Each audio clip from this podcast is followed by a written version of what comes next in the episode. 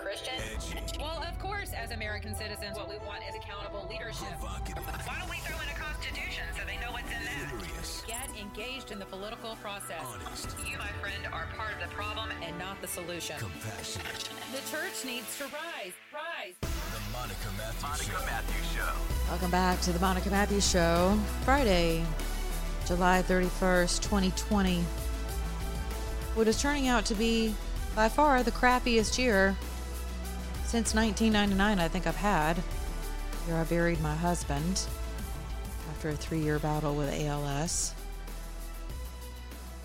And yesterday I lost a an amazing colleague and a friend. Thank you so much to all of you who have sent very kind text messages, emails, responses on my social media platforms. I really appreciate you uh, sharing your condolences regarding the loss of Herman Cain. It has been an interesting evening. I was not as close with Herman as some uh, in my business, but you know, this is what I'm. I spend a lot of time on my show with life, love, and liberty. I'm not a political pundit. I'm I'm I'm not a historian. Uh, I'm not a you know a market analyst. I'm a mother. I'm a patriot. I'm a daughter. I'm a widow. I'm a child of God. I, I'm a I'm a woman. I'm I'm a lot of things, uh, but I live with my eyes wide open. If you notice on my Twitter feed, my destination, my location rather in the country says fifty thousand feet above the BS, which would probably accurately describe me on most days until I get bogged down in the fray with the rest of you. I try to encourage you to remember that you have your own mark right? You have your own mark to leave. You have your own purpose. There's no one else on earth who can do what you have been tasked to do. And there can be multiple tasks throughout life, but but you are you. Isn't that simple? It's just so simple. So when people come to me, especially young people, and they're frustrated because they there's so much competition, right? There's so much competition in the professional world and and that's just a byproduct of capitalism. It's a good thing. But the voice of anti freedom, the voice of oppression, I call him the voice of the enemy. The voice of oppression comes to try to steal our individual identity and our individual purpose. And he speaks to all of us, and it sounds a lot like us. Or it could sound like your parents or the teacher who told you you'd never amount to anything. Some people use those voices to propel themselves forward, others remain stuck. Some people allow the word of God to beat the crap out of them to the point where they feel like they're not useful to God. They don't know. They're confused. They don't know what God wants from them. They don't know what their purpose is, especially mothers who have gone to college. They have all these degrees, they have all this status, and they leave it all behind to become a boring old stay at home mom who society tells you is just, you know, you're not ruling the men in your life the way you should. Anything he can do, you can do better. Yeah. That's worked out really well for us, by the way living according to those left wing lunatic mantras. We, as women, have our very own individual calling according to creation. Can we lead in the boardroom? Absolutely. Can we lead on the battlefield? Well, I can tell you now, I've hosted and had to participate in multiple battles in my life, and you're damn right. I am General Monica Jeanette Matthews. And I will torch anyone who comes near my family, my mama, my daughter. And that begins with my prayer life. I pray like David, honey. And some of you should start doing that too. That your enemies would be confused and confounded. That they would open their eyes, that God would give people place to repentance to see who they are, not always condemning who others are and the uniqueness of others in the name of politics. So I try to encourage people to keep your eyes on your lane. There's not just one purpose we're created for. Herman Cain fulfilled a number of roles, but his ultimate purpose, I believe, as someone who's known him for probably only five years of my life, knew of him prior to that, just like the rest of you as a presidential candidate. But when I started in radio, I only knew of Herman, and I'm gonna I'm gonna share just my own stories about Herman and how Herman touched my life. So when I look at Herman, I see a husband, a father, a patriot, a businessman, um, a consummate professional, lovely, funny, silly, witty, um, concerned, defiant against the status quo, overcomer.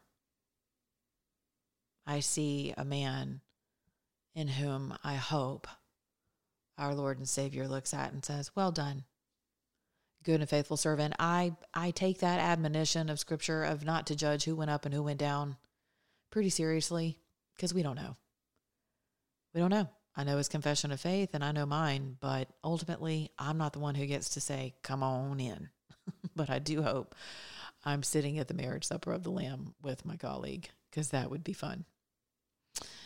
So, my experience with Herman is I when I started in radio four or five years ago. Uh, I started on a little bitty station in South Metro Atlanta, and the gentleman who discovered my talent for radio uh, is the the voice of WSB Radio here out of Atlanta, Georgia.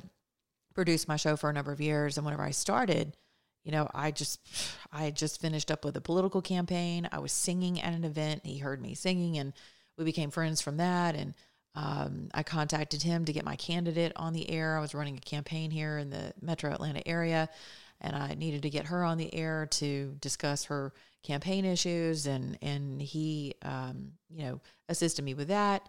And uh, and and then um, shortly after that, he was like, "Hey, you know, if you ever considered a job in radio, a career in radio. Have you ever considered radio? And I said, well, actually, you know, I've done a little bit. I did something for about a month in a little bitty, teeny tiny town um, in South Georgia and uh, enjoyed it. It was a lot of fun, but no, I've never really considered it um, as a career path. And so he offered to start working with me, and we did. And before I knew it, my program director at WSB at the time, Pete Spriggs, said, Hey, you want to fill in for some folks? And I'm like, Okay.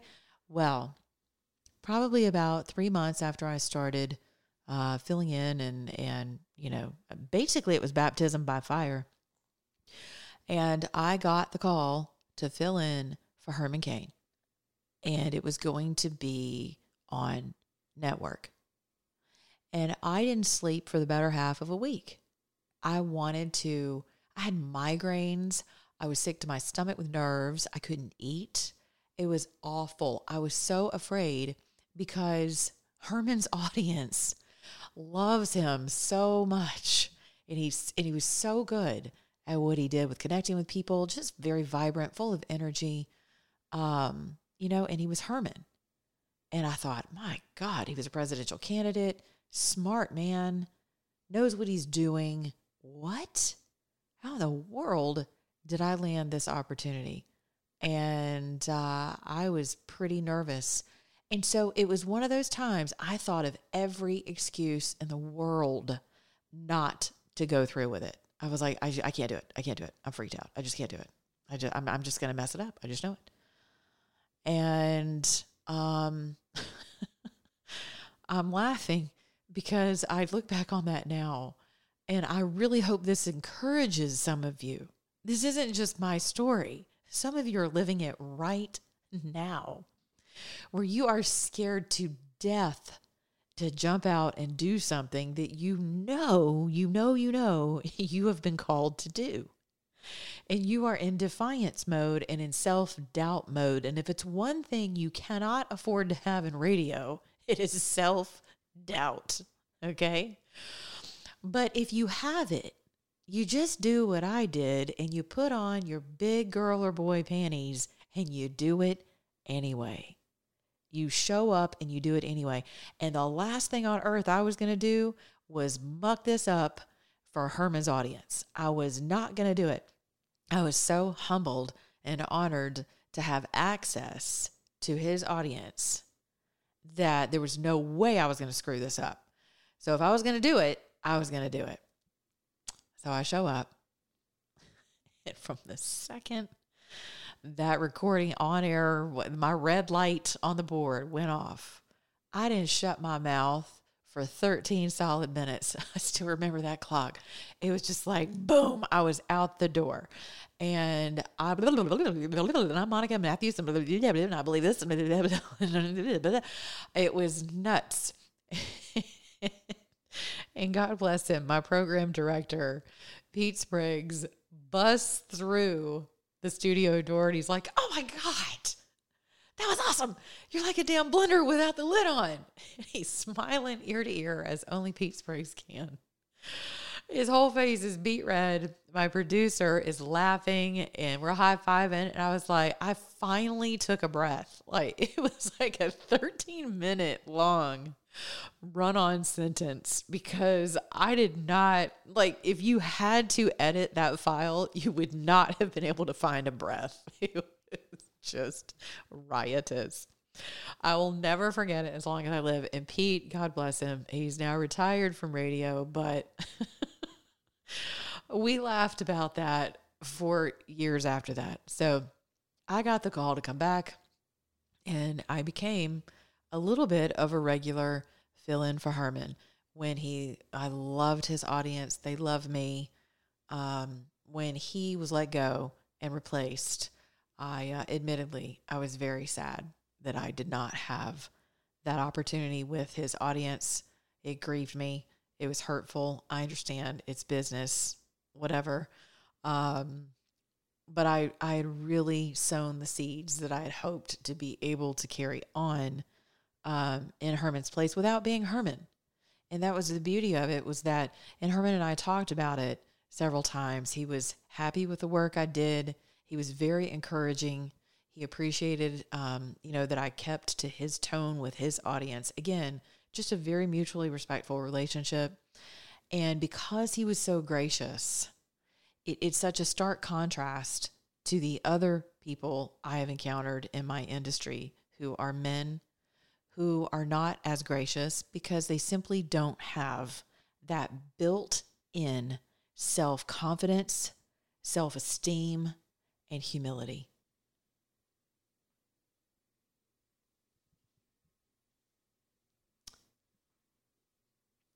I think I'm going to take a break.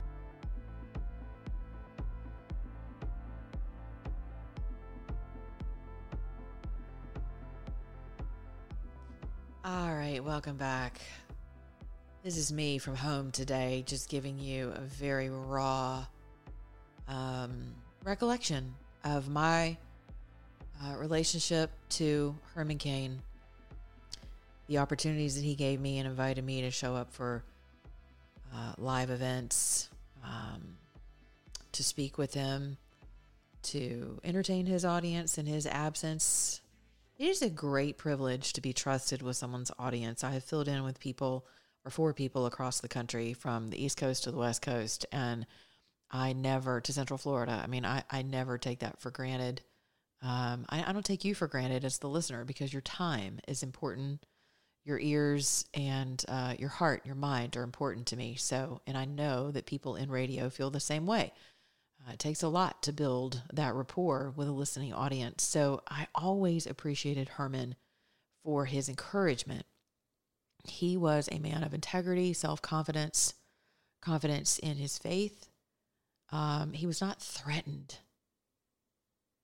And it's such a great loss to me because, and this is just my own personal rant today because it's my personal experience. It is so rare to find someone in this industry, in entertainment, in media, who is not so self absorbed that they cannot make room for others, that they cannot become an elder and a mentor to other people. They're just not willing to give up the mantle. Even people who have retired still have a sense of, I don't want to become obsolete. So there's a little bit of animosity built into certain relationships, judgment, criticism, a whole lot of criticism and insecurity. And as a female in my industry, I'm just telling you, I'm not a liberal female. I've never subscribed to glass ceilings, but my industry is riddled with a glass dome. So people like Herman Cain keep me going. People like my producer, Scott Slade, keep me going. They don't make them like that anymore. I'm telling you, these men are stalwarts of diplomacy, professionalism, respect, and self esteem and confidence. And so I am so grateful to Herman Cain for, I'm telling you now, if it wasn't for that experience that I had with him for over a year of filling in for him and on the regular and being in contact with him and having brief, encouraging conversations about my career, I would not still be here. I just wouldn't because he helped get me over the hump and he was willing to share his lane. And again, they just don't make them like that anymore. Now, I want to play something that I stumbled upon today, and I want to give you an opportunity to hear it as um as well. And this is um a piece that I found on YouTube uh, from uh, the documentary Uncle Tom. This is something that was uh, produced by Larry Elder, features Candace Owens, uh, others, a lot of great Black Americans who have done very well, who understand uh, capitalism, opportunity, uh, what's at stake moving forward without being color blind, but just not allowing color to become the topic of conversation whenever it comes to living the American Dream. Herman uh, was featured in something that PragerU put up uh, in honor of him. I believe they just took a snippet from the Uncle Tom documentary. If you haven't seen it, you should uh, purchase it today. We spent a Saturday afternoon. Uh, it's just about an hour or so in length. Um, I would love to watch it again. Very informative very encouraging, especially during these times of division.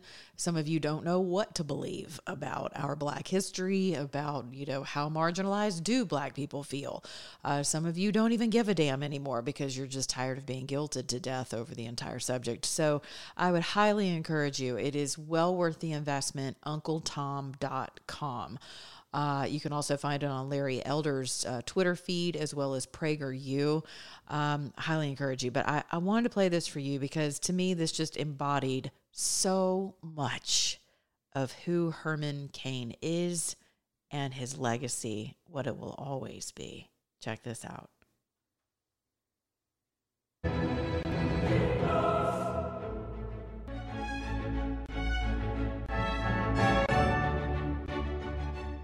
I had a college student ask me one time, How did you deal with color and race when you were climbing the corporate ladder? My answer, I didn't. Let them deal with it. I didn't focus on that. I didn't have time.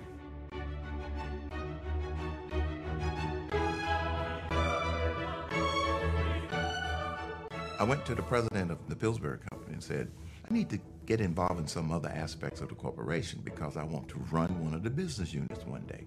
So he said, We need a lot of leadership in Burger King. You have to go and spend two weeks at Whopper College. There really is a Whopper College in Miami. I graduated summa cum laude. I was working for the Department of the Navy. The same day that I started, another white gentleman named Robert started working there also. We had very similar jobs. So the first 12 months, I got outstanding performance four quarters in a row. Second year, outstanding performance four quarters in a row. And Robert got outstanding performance. But Robert was getting his GS salary increase at least two months sooner than me. So I went to Wayne, my supervisor, and said, Robert and I are both doing a great job. He said, Yeah. So why is he getting little increases quicker than me? He said, He has a master's degree. I said, Oh, it's not because he's white? Nope. He has a master's degree. So you know what I did? I didn't get mad. I went and got me a master's degree. there are only four rungs to this ladder. Went back, sat down with Wayne. I said, Well, I got a master's degree. I said, The next time you have opening for a promotion, I said, Keep me in mind. See you around. And not long after that, they had a special project called Rocket Assisted Projector. They had to have someone who was going to be the GS 13 supervisory mathematician to do the special ballistics on this rocket assisted projector. I got the promotion. And I had eight white people working for me. It was all about performance, not the color of your skin. So since I now had that master's degree and I had proved myself, I got the job. When I decided to leave Dahlgren, never forget the department head, and he called me in for an exit interview. And I never forget Russ. I think he's deceased now. He said, You know, you have taught me something. I said, What? He said, I had never worked with a black person before. You taught me don't judge somebody by the color of their skin.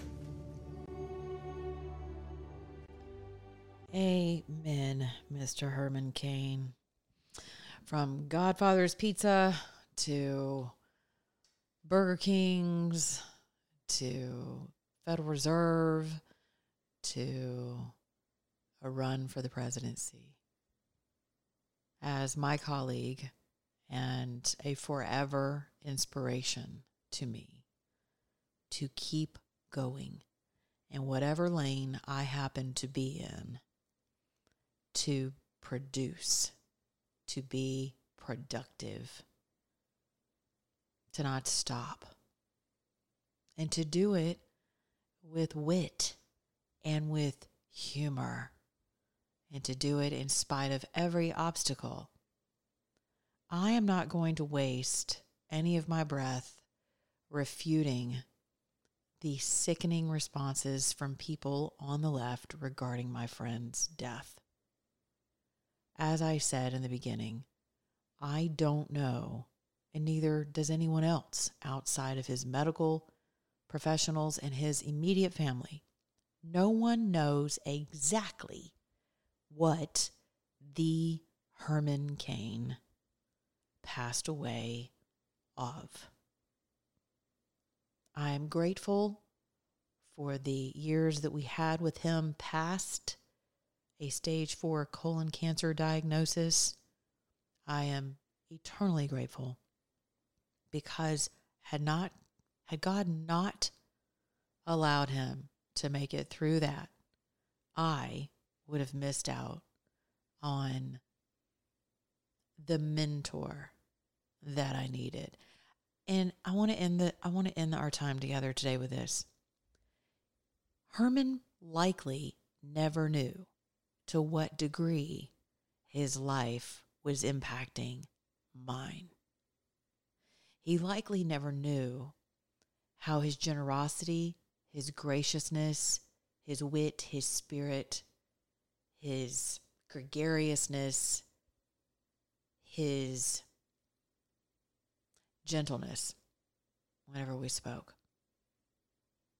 He will never know, and he likely never knew how much that meant to me. So please keep that in mind. You don't have to start a mentoring company. You don't have to start, you know, a new business to mentor young people. Every second of your life is an opportunity for someone else to see how it's done and how it's done well. How you finish matters.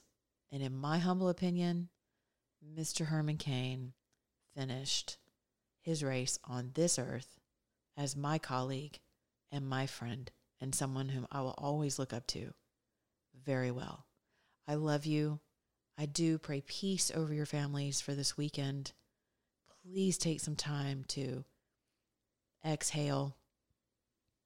Be good to your neighbor, you know, beginning in your own mirror. And as I always say, if you're an American, act like one. This is a clip that my producer found of the very first time that I called in uh, to Herman as he was helping me promote me being on our station that we shared at the time. I'd like to add that he was the only gentleman, the only professional who made that space for me. Thank you, Herman. And I'm pleased to introduce to you one of my new colleagues at my host station, WSB out of Atlanta, Ms. Monica Matthews. Hello, Monica, and hey, welcome. Hey, Herman Cain. Thank you so much. I'm so honored to be here. Well, I'm honored to have you. My friend, my colleague. I'll see you again, my dear. In the meantime, have a blessed weekend. Be good. Do the next right thing. Until Monday. Monica On Air Talk on Twitter, the Monica Matthews on Facebook, iTunes, Stitcher. MonicaMatthews.com. Sign up for my newsletters. I blog every Monday. I'll be happy to reach out and pray for you as well. I love you guys. Peace.